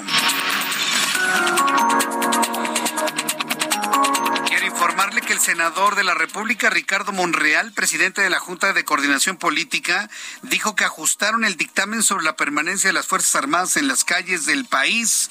El nuevo dictamen que presentó Ricardo Monreal aporta al Congreso de la Unión facultades de control sobre el ejército coloca al ejército mexicano subordinado en sus acciones de vigilancia, subordinado al Congreso de la Unión Así que bueno, el nuevo dictamen aporta al Congreso de la Unión facultades de control sobre el ejército en las tareas de seguridad pública. Es decir, ningún militar, ningún mando, ningún general, nadie se va a mandar solo. Nadie se mandaría solo. Estaría el poder civil del Congreso por encima de las acciones del ejército mexicano. ¿Le gusta o no le gusta? A la oposición no le gustó, ¿eh? Dicen que se tiene que rechazar y hacer un dictamen completamente nuevo, etcétera, etcétera. Algunos dijeron que sí, va, sí, sí, lo aprobamos. El caso es que todo se visualiza para que mañana sea aprobado el dictamen. Lo platicaremos, por supuesto, en estos días. En más noticias, en este resumen, de lo más importante que ha ocurrido hasta este momento. Dos hombres que resultaron heridos en los hechos ocurridos este domingo en el exterior de la Plaza Landmark en Zapopan y que presuntamente forman parte del grupo de civiles que pretendían secuestrar a un empresario, ya fueron puestos a disposición ante la Fiscalía de Justicia del Estado de Jalisco. La tienda de mascotas La Jungla de Timo, ubicada en Monterrey, ofrece fotografías con un canguro albino por 120 pesos, hecho que fue denunciado por usuarios a través de las redes sociales. De acuerdo con expertos, únicamente nace un canguro albino cada 100 mil nacimientos de esta especie. Y bueno, pues ya, ¿cómo es posible que se tomen fotografías? Ay, señores denuncian a los lugares donde gente gorda se sube eh, encima de los delfines para que los estén paseando y ahí sí no dicen nada, ¿verdad? Y les toman fotos y les toman videos. Pobres delfines ya hartos de cargar gordos en los destinos turísticos, ¿sí? De ahí no dice nadie nada, ¿no? Ah, pero no se toman una foto con un canguro porque entonces sí es drama nacional. Señores, o todos parejos, o todos coludos, o todos rabones, como decía mi abuela. Pero bueno, vamos a estar muy atentos de cuáles van a ser las reacciones a nivel nacional sobre esta tienda de mascotas, La Jungla, que está utilizando a un canguro albino para tomarse fotos. Luego, que unos jóvenes confrontaron a la politóloga Denise Dresser en la marcha por la conmemoración de la masacre del 2 de octubre del 68, ayer por la tarde, el presidente mexicano afirmó que se debe continuar el debate y procurar que haya respeto, claro. No le gustó que algunos de sus más eh, huelelillos ahí le se le pusieran enfrente a, a Denise Dresser insultándola y corriéndola de la marcha. Hay que recordar que Denise Dresser, más allá del activismo que tenga en los últimos años, siempre ha participado en la marcha del 2 de octubre llevando la voz de libertad, de justicia, de los hechos ocurridos hace 53 años. Entonces, bueno, pues 54 eh, años que ya están cumpliendo el día ayer, 2 de octubre. La NASA investiga una pequeña pieza de escombros de objetos extraños que se ven en las imágenes de la cámara de navegación del helicóptero de Marte durante una parte de su vuelo 33. De acuerdo con, sí, porque usted debe saber, si no lo sabía, la sonda que está en este momento, el vehículo que en estos momentos se encuentra Ingenuity, tiene un helicóptero que se llama Ingenuity que está sobrevolando la superficie del planeta Marte. Bueno, de acuerdo con información de la Agencia Espacial, este objeto extraño no era visible en las imágenes del NAVCAM del vuelo, del vuelo anterior. ¿De qué se trata? Dicen que son escombros. ¿Cómo van a ser escombros si no cayeron hace unos cuantos minutos?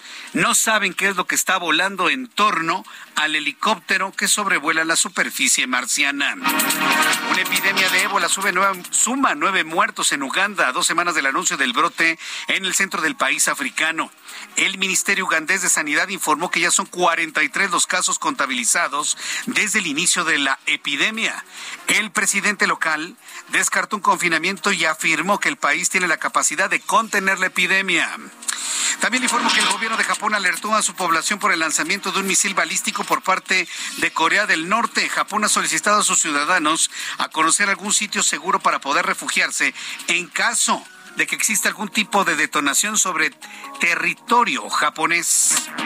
Al menos 35 niños se encuentran entre los 125 fallecidos que dejó una estampida humana en un partido de fútbol en Indonesia que inició después de la huida de los aficionados para evitar ser arrestados tras invadir la cancha por la derrota de uno de sus equipos. El día de hoy iniciaron los funerales de las personas que perdieron la vida. En las imágenes dramáticas se ve cómo todos los aficionados saltan a la cancha, se golpean en la cancha, corren entre la tribuna. Eh, fueron hasta los vestidores, querían golpear a los del equipo contrario en los vestidores, lanzaron gases lacrimógenos. El saldo, 125 muertos. ¿Sí? 125 muertos, tan solo con la acción ocurrida allá en Indonesia. Son las noticias en resumen. Le invito para que siga con nosotros. De saluda Jesús Martín Mendoza.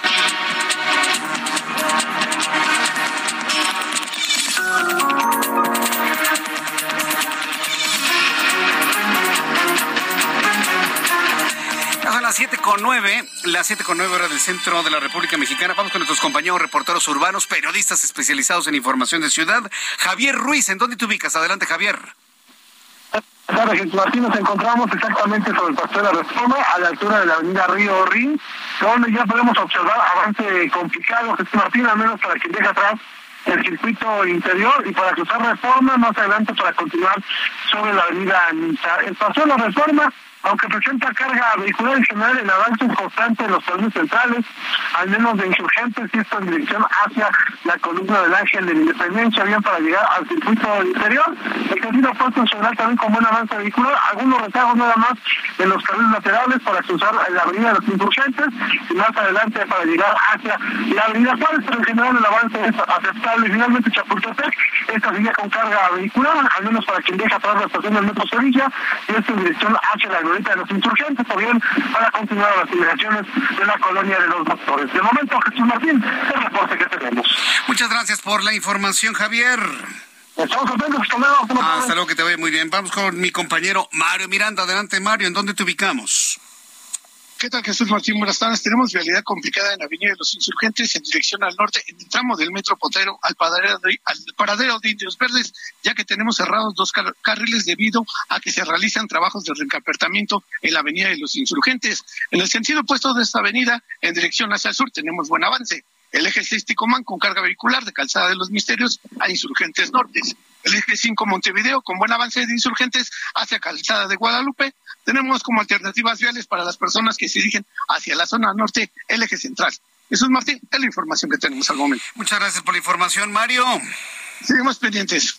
Hasta luego, seguimos pendientes. Ya son las siete con once, las siete con once, hora del centro de la República Mexicana. Bien, pues eh, vamos a entrar en comunicación con Noemí, a ver si tenemos eh, con Noemí Gutiérrez un poco más adelante para que nos platique cómo va el plan antiinflacionario.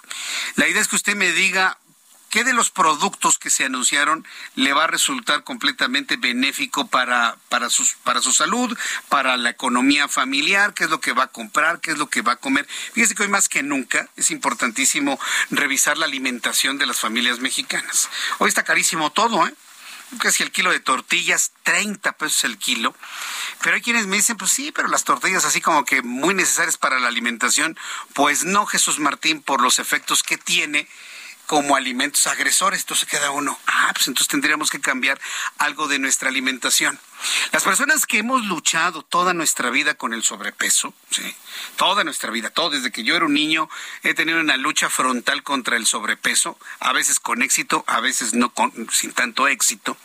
Siempre nos hemos preguntado qué pasa con nuestro metabolismo y cuando pensamos en el metabolismo, y esto en, cuanto a las informaciones de, salud que le he presentado, inmediatamente eh, pensamos en una estructura de nuestro cuerpo que seguramente usted la, va a reconocer, la tiroides. ¿Qué pasa con la tiroides? Y nos encontramos con mucha información. Ah, es que tiene hipotiroidismo. Es que tiene hipertiroidismo. No, es que no le funciona bien la tiroides. Es que tuvo cáncer de tiroides. Es que lo operaron y le quitaron la tiroides. ¿Se acuerda el presidente Enrique Peña Nieto? Tuvo problemas de la tiroides. Le operaron de la tiroides y tuvo que tomar un medicamento por el resto de su vida. Lo, tiene que tomar la información que supimos. ¿Cuál es la relación entre la tiroides y el metabolismo? Para hablar sobre este asunto hemos invitado al doctor Mario Aquiles Sánchez. Él es médico cirujano, especialista en medicina familiar cédula profesional 2582389. Doctor Aquiles, me da mucho gusto saludarlo. Bienvenido. ¿Cómo está? Muy buenas tardes. Gracias, Jesús Martín. Pues muy contento de estar otra vez con ustedes. Y sí, efectivamente, la tiroides es una parte muy importante, te podría decir yo que es la directora del metabolismo, nada más, es la directora. Si la directora de esta orquesta no funciona bien, pues olvídate que lo demás funcione. Pero hay un punto que yo lo digo a manera de chiste, pero es cierto no hay que echarle toda la culpa a la tiroides, también hay que ver cómo anda la tragoides, ¿no? la, la, tiroides y la tragoides. Yo y la tragoides también. Sí, yo estoy seguro que la segunda es la principal. Claro, pero entonces, ¿qué pasa? La tiroides tiene dos enemigos que son fundamentales. El primero es el estrés. El estrés. Si no controlamos el estrés, si no manejamos nuestra vida en todos los aspectos, ¿qué pasa? Se va a bloquear el funcionamiento de la tiroides. Y hay un espacio diferente entre estar enfermo de tiroides y que la tiroides disfuncione. A la gran mayoría de las personas les disfunciona la tiroides, es decir, su tiroides no está al 100. Y entonces eso trae problemas, acúmulo de grasa, lentitud en todas las acciones y pareciera que ya estamos enfermos de la tiroides y no necesariamente.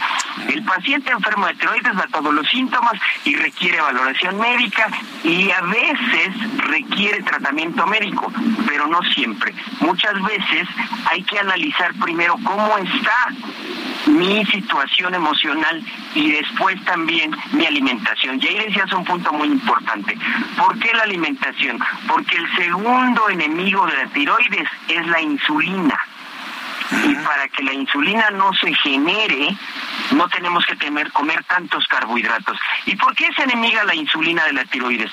Porque bloquea la conversión de la hormona T3, que es T4, perdón, que es inactiva, a que se convierta a T3, que es la hormona activa, que es la que hace que la tiroides funcione. Si controlamos la producción de insulina, y cualquiera diría del público, ¿y cómo hago esto?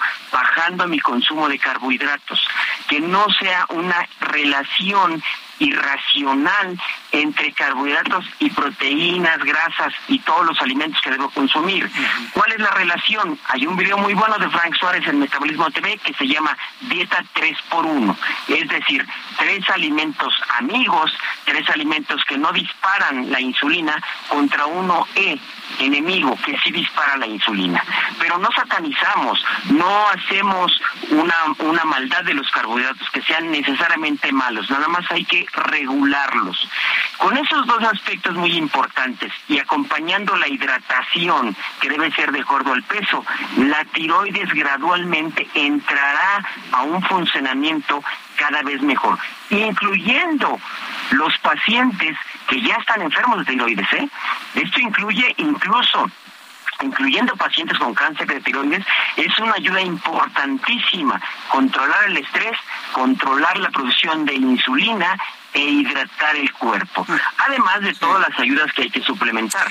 Fíjese, me deja pensando, doctor Aquiles, de tantas personas que han tenido que ir a cirugía para extirparle la tiroides y que no necesitaban esa cirugía, que nada más era una malfunción que se hubiese corregido con cambiar los hábitos alimenticios y reducir el estrés. Me sorprende lo que me está diciendo, ¿eh? muchísimo. Claro, claro, Frank Suárez tenía una idea genial que decía, empoderar al paciente con información fácil de digerir, de entender, es darle herramientas para que se autocure. Con apoyo de los médicos, sí, con apoyo de nosotros, con apoyo, pero él tiene tiene que tener conocimiento de que su estrés le está afectando su tiroides a lo mejor toda la vida. ¿sí? Y tenemos acciones tan importantes como conexión a tierra, como fin del insomnio, que tienes que aprender como persona a conocer tu cuerpo sin hacer estudios de medicina. Simplemente conocer tu cuerpo, cómo funciona, qué alimentos me agredes, mencionabas tú. La tortilla es tan necesaria, a lo mejor me agrede, no la necesito y mi tiroides estará más tranquila. ¿Cuánta agua tomo? ¿Qué alimentos consumo que a lo mejor me están estresando, me dejan cansado, me fatigan?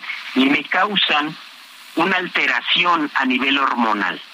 Mm. Y bueno, con todo respeto, si es mujer, pues esto no es que se complique más, es que hay que estudiarle más, hay que echarle más ciencia ahí, porque hay hormonas que son exclusivas de la mujer y que sí implica más conocimiento para manejarlas. No más dificultad, ¿eh? más conocimiento para manejarlas y conocerlas. ¿A dónde tiene que llevar el público, a dónde tiene que ir para tener este conocimiento, sobre todo para conocer más el funcionamiento del cuerpo, conocer el metabolismo, conocer cómo funciona la tiroides? Hoy nos deja un aprendizaje muy interesante. El estrés y el exceso de insulina afecta nuestra tiroides. ¿Qué hacemos? ¿A dónde llamamos? bueno, Jesús Martín. Tienen que hablar a un WhatsApp de Natural Link que es el 5610 14 48 68. En ese WhatsApp, el 5610 14 48 68, se les hace un test gratuito de metabolismo. Pero además, Jesús Martín, tenemos ahorita 40% de descuento en el programa de Natural Link. Y es muy importante que hagan su mensaje, dejen su mensaje para que nos pongamos en contacto con ustedes y empecemos a conocer ustedes y nosotros su metabolismo. 56 10 14 48 68. Un mensaje de WhatsApp, entonces. Así es. Y con eso vamos a obtener mucha información y vamos a empezar a cambiar el resto de nuestra vida. Eso me parece muy bien. Eh, 56 10 14 48 68 es el número de WhatsApp de Naturalism. ¿Y hay quien atiende en este momento, doctor? Aquiles? Si mándale mensaje, sí, eh, seguramente en unos momentos porque tenemos un sistema que capta las llamadas y si no es hoy mismo, mañana mismo le llega un mensaje. Pero generalmente se ponen en contacto muy rápido con ustedes. Perfecto, me parece muy bien. Pues doctor Mario Aquiles Sánchez, yo le agradezco mucho el que me haya tomado la comunicación el día de hoy, además eh, hacernos una propuesta de solución para quien así le interese ampliar esta información eh, sobre el metabolismo y su relación con la tiroides. Muchas gracias por este tiempo, doctor Aquiles. Gracias, Jesús Martín. Un gusto, como siempre. Que le vaya muy bien. Hasta luego. A ver, le voy a repetir el número telefónico. Si usted necesita más información sobre el funcionamiento de su tiroides, ¿sí? sobre el funcionamiento de su metabolismo, marque el, bueno, marque, haga una llamada perdida, también mm, llame y mande un mensaje de WhatsApp, me dice el doctor Aquiles, 5610 14 4868. 5610 14 4868. Ya en este momento hágalo. 5610 14 48 68.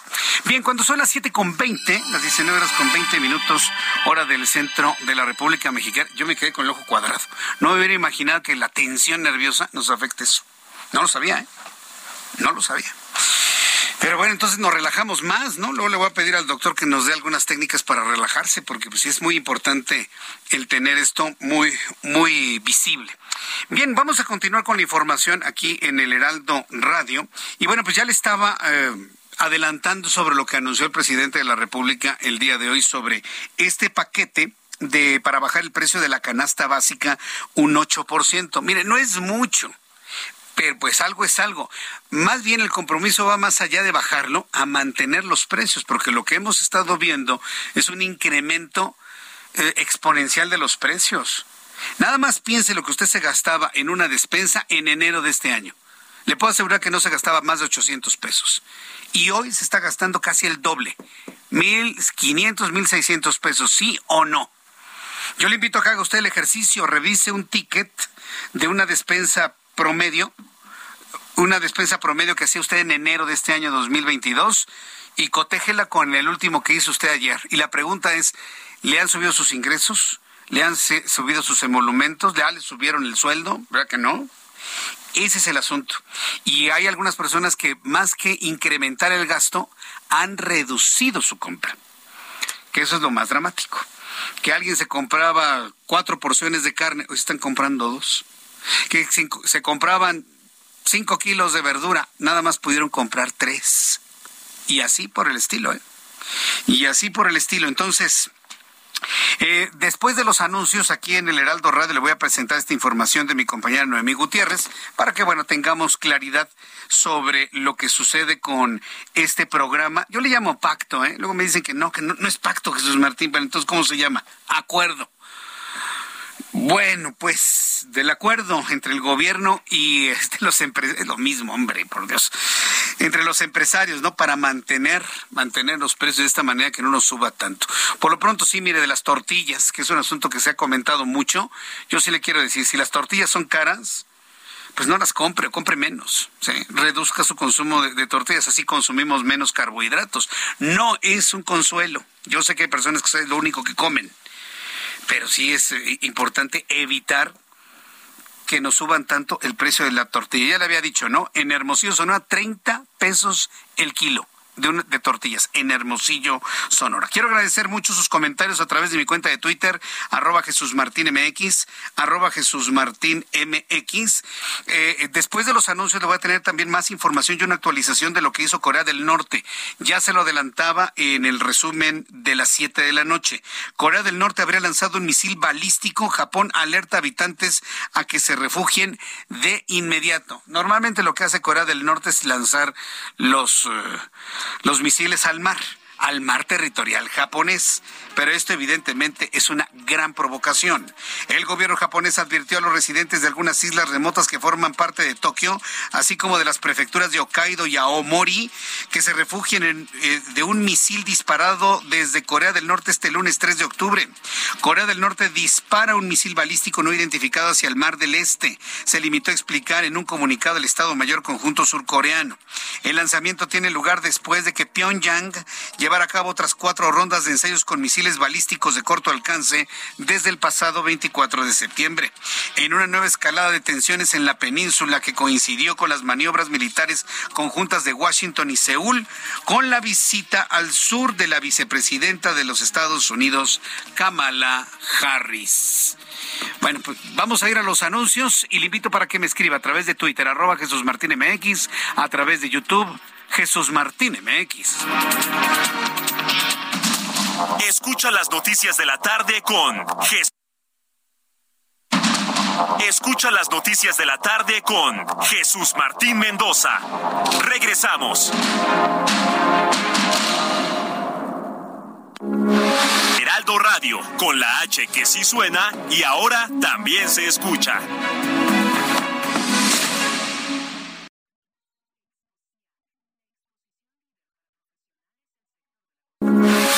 Heraldo Radio, con la H que sí suena y ahora también se escucha. Continúa Heraldo Noticias de la tarde con Jesús Martín Mendoza.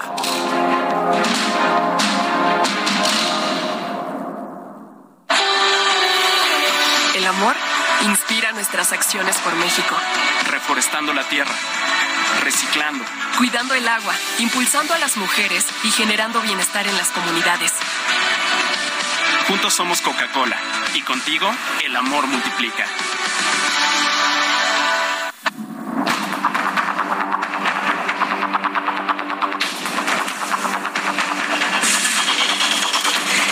Son las 7 con 30, las 7 con 30 horas del centro de la República Mexicana. Continuamos con toda la información aquí en el Heraldo. Le estaba comentando al público, a, a, nuestros amigos que nos ven a través de YouTube en el canal Jesús Martín MX. Mucha atención lo que le voy a informar.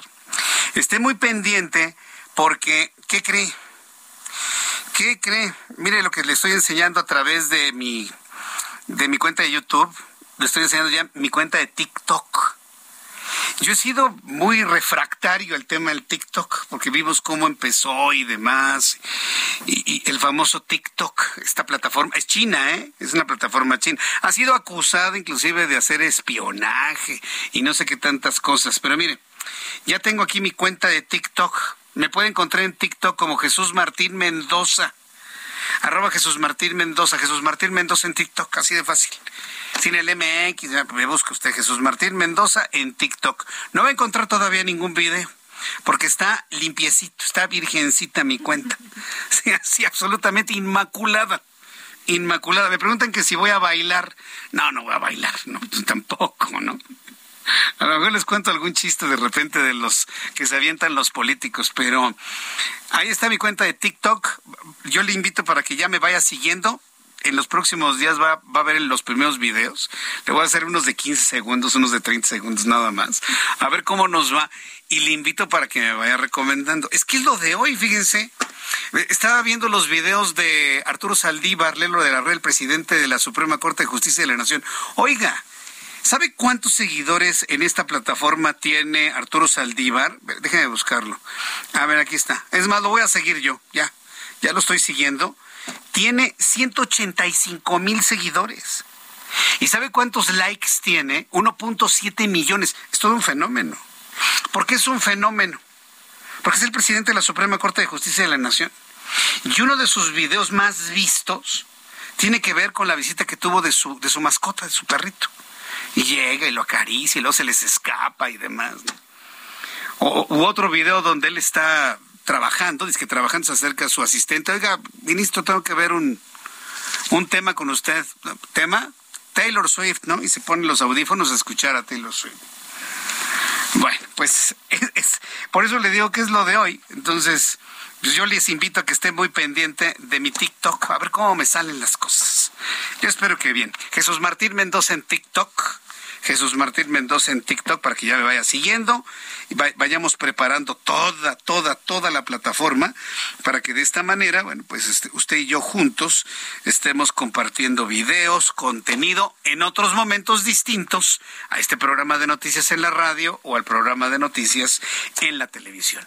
Bien, son las 7.34, las 7.34. ¿Cómo me encuentra Jesús Martín Mendoza en TikTok? Así. Listo, Jesús Martín Mendoza en TikTok. ¿A qué vamos, Ángel? Bien, vamos ahora sí, ahora sí, lo prometido es deuda con Noemí Gutiérrez, que es nuestra compañera reportera del Heraldo Media Group. Ella estuvo muy atenta hoy en la mañana de la presencia de los empresarios que se comprometieron junto con el presidente de la República a bajar el costo de la canasta básica de 24 productos un 8% y entiendo, Noemí, a mantenerla en esos precios de aquí hasta por lo menos el año que entra. Adelante, Noemí, gusto en saludarte. Muy buenas tardes. Hola, muy buenas tardes. Pues sí, comentarte que el presidente Andrés Manuel López Obrador firmó la mañana de este lunes el decreto para un acuerdo de apertura contra la inflación y las la carestía. Destacó que se logró este acuerdo con la iniciativa privada para enfrentar el, el, problema inflacionario y el aumento de precios. Ahí agradeció la participación voluntaria de empresarios del sector de alimentos y de las cadenas distribuidoras. Pero escuchemos qué fue lo que dijo esta mañana. Nos da mucho gusto el poder informar al pueblo de México que con la colaboración muy entusiasta y fraterna de empresarios, de industriales, distribuidores de alimentos, comerciantes, se ha logrado un acuerdo para que la iniciativa privada y el gobierno llegaran a un acuerdo, a un compromiso para enfrentar el problema inflacionario. Y bueno, y comentarte que fue el secretario de Hacienda, Rogelio Ramírez de, la O, quien detalló este acuerdo que incluye bajar, como bien comentabas, los, los precios de 24 productos de la canasta básica en 8%, la harina de maíz para elaborar tortillas va a mantener su precio, se van a congelar los precios de las autopistas concesionadas y se mantiene el subsidio energético. Además, se va a frenar la importación de maíz blanco, frijol y sardina. La iniciativa privada va a manejar los controles sanitarios con una licencia única y también se va a intervenir en casos de competencia desleal. Tras la firma del acuerdo, el presidente le pidió a los empresarios que lo acompañaran para la fotografía. También estuvieron presentes los secretarios de Economía, Tatiana Cluter, y de Agricultura, Víctor Villalobos, además del titular de Profeco, pero a los que saludaron varios empresarios, pues fue a Raquel Buenrostro Sánchez, jefa del Servicio de Administración Tributaria, a la que le tuvieron que colocar de última hora una silla en la primera fila y vimos que en su lugar, hasta su lugar fueron varios empresarios para darle sus saludos y pues no, sabemos qué otra petición le habrán hecho. Pues hasta aquí mi reporte.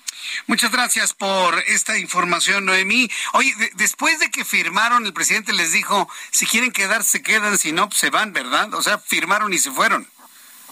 Sí, en este caso el presidente Andrés Manuel López Obrador les hizo la invitación a que podrían retirarse del Salón Tesorería o permanecer en la conferencia de prensa matutina, pero los empresarios, las dos filas, al menos unas 16 personas, pues decidieron salir del Salón Tesorería, a diferencia de lo que pasó en mayo, que la mayoría de los empresarios pues se quedó en el salón. La mayoría de los invitados generalmente no se retira del salón, pero en esta ocasión ellos sí salieron. En cuanto se los comentó, su presentación solo duró 26 minutos y ya después siguió la sesión de preguntas y respuestas. Correcto. Bueno, interesante sin duda. Gracias, Noemí, por la información. Buenas tardes. Hasta luego, muy buenas tardes. Claro, hay que trabajar temprano, ¿no? Hay que trabajar tempranito. Después de ahí, pues al desayuno rápido y vámonos a la oficina. Porque como dice el dicho, el que tenga tienda, que la atienda, por supuesto. Y yo quiero entender que ese fue, esa fue la razón por la cual, ¿sí? La razón por la cual se fueron. El defensor de los derechos humanos Raimundo Ramos, ya lo adelantaba en el resumen de noticias, Raimundo Ramos y los periodistas Ricardo Rafael de la Madrid, también Daniel Moreno, quien es el director de Animal Político, denunciaron ante la Fiscalía General de la República por espionaje en esta administración a través del malware Pegasus, quien de acuerdo a los periodistas utilizó la Secretaría de la Defensa Nacional para intervenir sus teléfonos celulares. Entonces, ¿qué? Este, esta denuncia me parece muy interesante porque entonces si están denunciando dentro de la Secretaría de la Defensa el espionaje, ¿no será que lo que estábamos pensando sea cierto? De que desde adentro del ejército alguien le abrió la puerta a los hackers. No lo sabemos, cada vez se enreda todavía esto más, pero por lo pronto hay quienes dicen que sus teléfonos están intervenidos. ¿Qué es lo que hace usted cuando un teléfono está intervenido? ¿Hace un escándalo mediático o lo cambia? Yo lo cambio, sí, tal ya lo entierro, se acabó, nos vamos a otro número y se quedan con las ganas de escucharme y punto. ¿No cree? es lo que yo finalmente Otro asunto, Max Noria, el director de comercialización de ferrocarriles suburbanos, aseguró que las obras del proyecto de ampliación del tren suburbano que busca llegar al aeropuerto internacional Felipe Ángeles, o bueno, el aeropuerto que construyeron o la actualización, modernización del aeropuerto militar de Santa Lucía, siguen avanzando y serán concluidas para septiembre de 2023 como se tiene proyectado. Vamos a entrar en comunicación con Leticia Ríos, quien nos tiene más información. Adelante, Leti. Buenas tardes, Jesús Martín. Efectivamente, a pesar de la oposición de los vecinos del municipio de Tultepec a un tramo del proyecto de ampliación del tren suburbano que busca llegar al Aeropuerto Internacional Felipe Ángeles, las obras siguen avanzando y serán concluidas para septiembre del 2023, aseguró Max Noria. El director de comercialización de ferrocarriles suburbanos destacó que se tiene un avance importante de los trabajos de construcción de acuerdo al cronograma para la extensión del tren desde la estación Leche a la terminal del AIFA, que beneficiará a millones de personas de la región para agilizar su movilidad. Los vecinos de la colonia 10 de abril y del ejido de Santiago, Teyahualco, en Tultepec, en tanto, han frenado las obras desde agosto del 2021. Piden aumentar el tramo elevado del proyecto original de ampliación del tren suburbano de 1 a 2.6 kilómetros para evitar problemas de movilidad en su comunidad. Al respecto, Max Noria destacó que el conflicto con los vecinos de Tultepec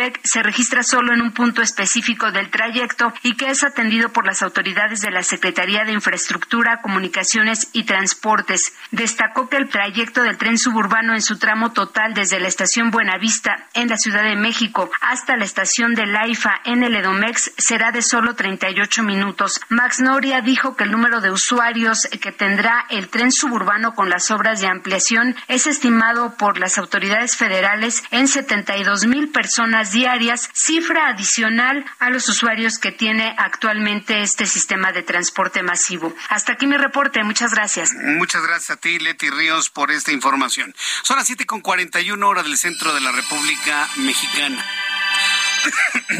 Disculpe usted. Se ha dado cuenta de un fenómeno que a mí me sorprende. Cómo el gobierno federal ha logrado, si no superar, cambiar la visión de la agenda noticiosa. Lo que se conoció la semana pasada del hackeo a las a los correos electrónicos y a los servidores del ejército mexicano ha sido una de las de las eh, vulnerabilidades manifiestas más graves de todo el sexenio. Y yo le podría decir de otros sexenios.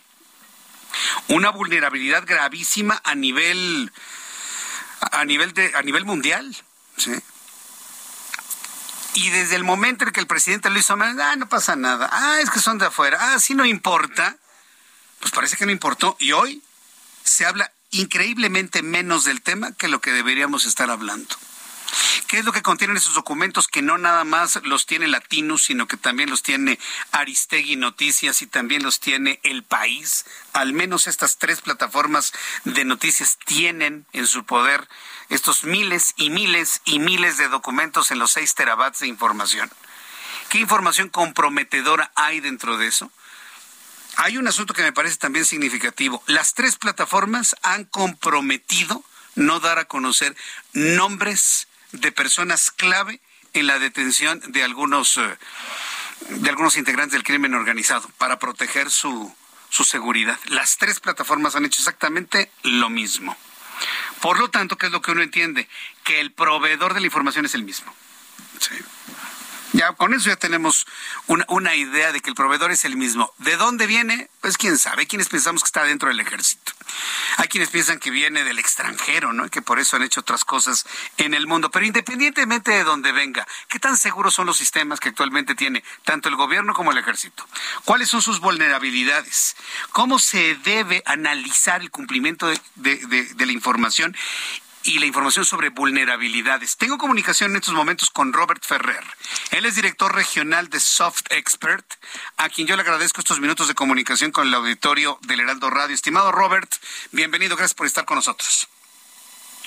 Jesús Martín, muy buenas tardes, muy buenas noches, muchas gracias por la invitación, primero que nada, eh, al medio para, para hablar un poco de el diseño de capacidades para los modelos de gestión de riesgo corporativo. Sí.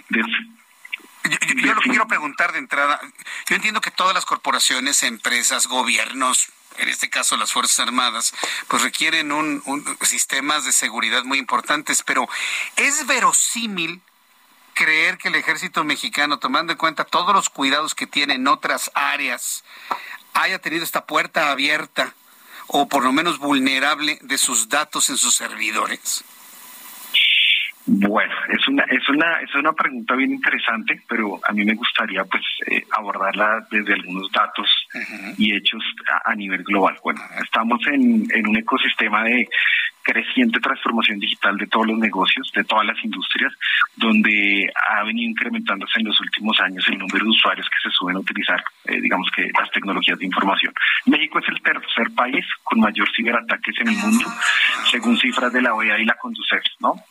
Em, y a partir de, de este mismo estudio tenemos datos que nos precisan que como cerca del 80% de las organizaciones y entes gubernamentales eh, no están preparados para responder a, situaciones críticas de, vulnerabilidad de ciberseguridad o seguridad de la información. Entonces, en, realidad, eh, esto es un reto que tenemos como de manera global por, la, por el mismo crecimiento de, del uso de las tecnologías de información eh, y precisamente en México teniendo un punto de ser el, el tercer país con mayores ataques eh, de ciberseguridad, pues tenemos que prepararnos aún más. Definitivamente esto que vemos ahí de, lo que sucedió eh, en México y con el, eh, llamémoslo así, el, Estado y el tema gubernamental, es algo que ya, ha pasado en otros países de Latinoamérica, como Colombia, Perú, eh, y digamos que en un modelo similar. Lo que nosotros debemos hacer es, en este, digamos que las prioridades que deberíamos tener como, como organizaciones y entes gubernamentales es a darle un, una mayor prioridad a la definición de modelos de gestión de riesgos eh, y modelos de gestión de vulnerabilidades. ¿no? que eso genera, digamos que la revisión de algunos estándares y entender cómo nuestras capacidades como gobierno y nuestras capacidades como eh, organización están diseñadas para responder a toda esta estructura, ¿no? Entonces hay unos estándares, hay unas metodologías que deben verificarse en qué nivel de madurez están implementadas en los centros gubernamentales, en los en los gobiernos y también en las organizaciones para poder responder de manera eh, efectiva o con mayor celeridad a este tipo de situaciones. Eh, ¿Hoy existe alguna entidad, sea empresa, gobierno o Fuerzas Armadas, que esté 100% segura de cualquier tipo de vulnerabilidad, vulnerabilidad en su información, que sea vulnerado, que sea robado en su información? Buena pregunta, Jesús Martín. Pues de hecho ahí en históricos, hace poco, eh, de algunos años, una de las mayores firmas de, ciberseguridad tuvo también un ataque. Entonces, eh, un ciberataque que, que fue muy eh, sonado en los medios. Entonces, definitivamente debemos de, manera proactiva generar modelos de, gobierno corporativo. Hay unos estándares que se deben implementar y esa es una primera forma de mitigar el impacto de las vulnerabilidades que podemos tener dentro del negocio. Sin embargo, eso no quiere decir que si nosotros tenemos un modelo de gestión de riesgo corporativo que involucre temas de seguridad también de la información, naturalmente, donde debemos darle prioridad, que en los temas de seguridad de la información es donde que tiene que ver con ese tipo de ataques, eh, no, no vayamos a ser vulnerados. O sea, definitivamente lo que hacemos es mitigar el impacto de los riesgos, de cómo poder responder a estas situaciones, más no eliminar el impacto. Y como, como bien mencionaba, una de las mayores firmas en su momento tuvo, tuvo un ataque de vulnerabilidad que involucraba Secretaría de, Defensas Nacionales de, países reconocidos mundialmente en, estructuras de, de gobierno y seguridad de la información. Ahora, la vulnerabilidad de un sistema, de un servidor, de información que se pueda tener comprometedora de una empresa, de cualquier entidad, está en función de su hardware, de su software o del nivel de confianza de los seres humanos que trabajan o laboran en esa entidad. Y, lo pregunto porque precisamente después de que se conoció este robo de información al ejército mexicano, eh, tuve una entrevista con alguien que conoce precisamente al grupo Guacamaya que hizo esta este robo y este anuncio y esta entrega de información y no descarta que desde dentro del ejército hubo alguien que abrió la puerta. Es decir, ¿de qué puede servir tanta tecnología si desde dentro se nos escapa alguien con baja confianza que puede en un momento dado pues abrir el cerrojo y abrir la puerta? Robert. Ah, qué buena pregunta, Jesús Martín. Eh, definitivo, definitivo. Eh, la realidad es que los modelos de gobierno, riesgo y cumplimiento que se estructuran tanto en los entes gubernamentales eh, como en las organizaciones es la suma de varias aristas. Por eso hablamos del diseño de capacidades para responder a ciberataques. Entonces, esto tiene que ver con perfiles o profesionales y el acceso a la información que tiene cada profesional, cómo está accediendo, quién tiene el permiso. Entonces eso tiene que ver con, la configuración de que trabajemos de manera transparente y con gente de confianza.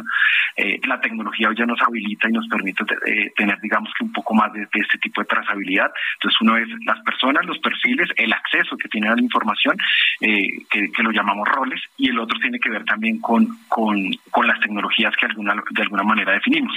Entonces en términos de riesgos, siempre hablamos de establecer un contexto, que en términos de contexto es eh, las personas, los procesos, la tecnología, llamémoslo así un alto, a un alto nivel, hacer una evaluación del riesgo, riesgo en todas las vías, o sea, riesgo con las personas, en la, identificación, hacer un análisis y una valoración del riesgo y a partir de eso definir un tratamiento. O sea, si yo veo que hay personas, profesionales que pronto tienen un riesgo en, transmitir información no adecuada, pues yo debería crear planes de, de mitigación o de acción a esto.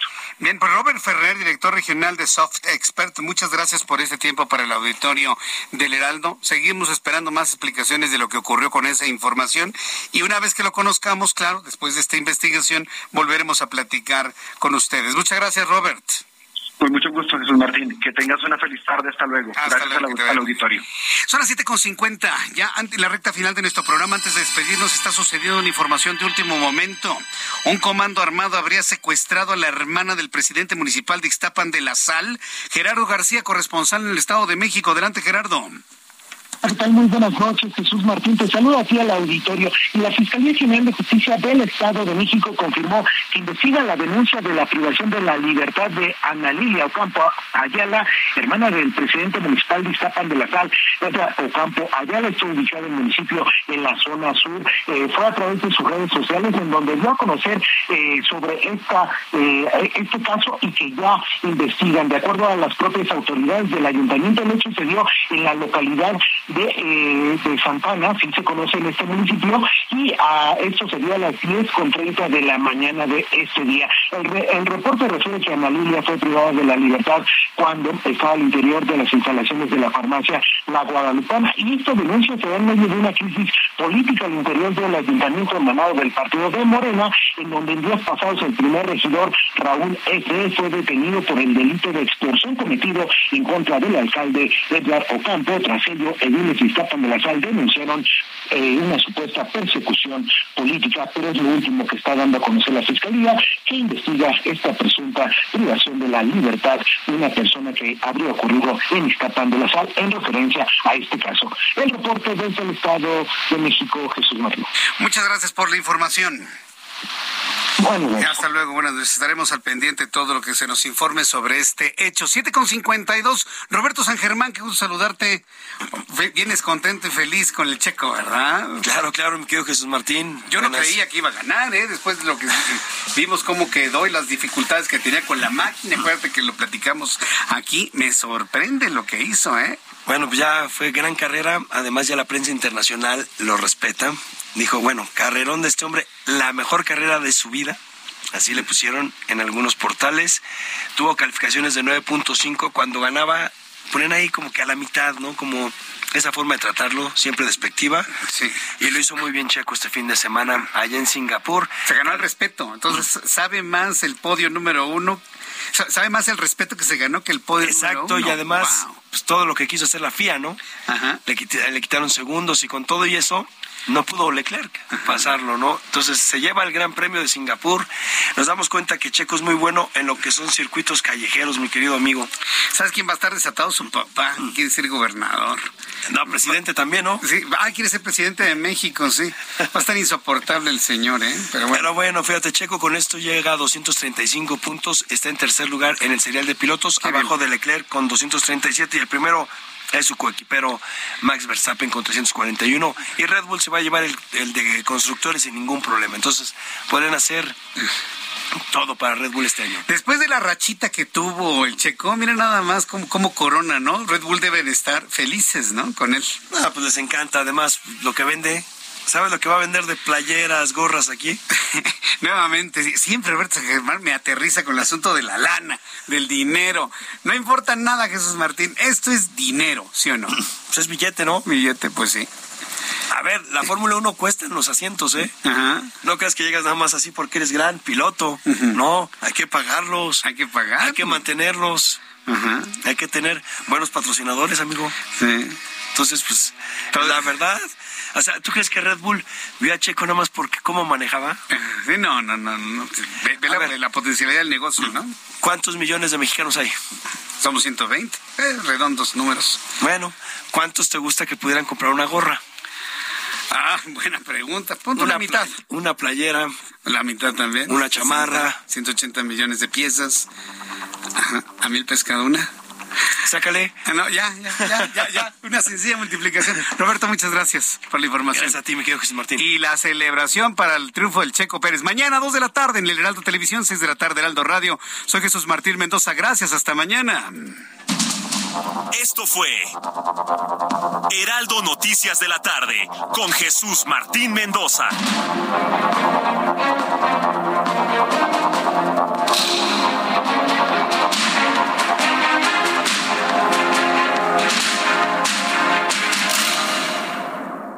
Heraldo Radio, con la H que sí suena y ahora también se escucha.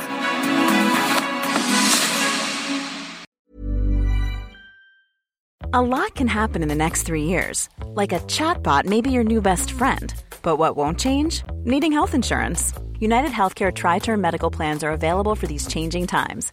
Underwritten by Golden Rule Insurance Company, they offer budget friendly, flexible coverage for people who are in between jobs or missed open enrollment. The plans last nearly three years in some states, with access to a nationwide network of doctors and hospitals. So, for whatever tomorrow brings, United Healthcare Tri Term Medical Plans may be for you. Learn more at uh1.com.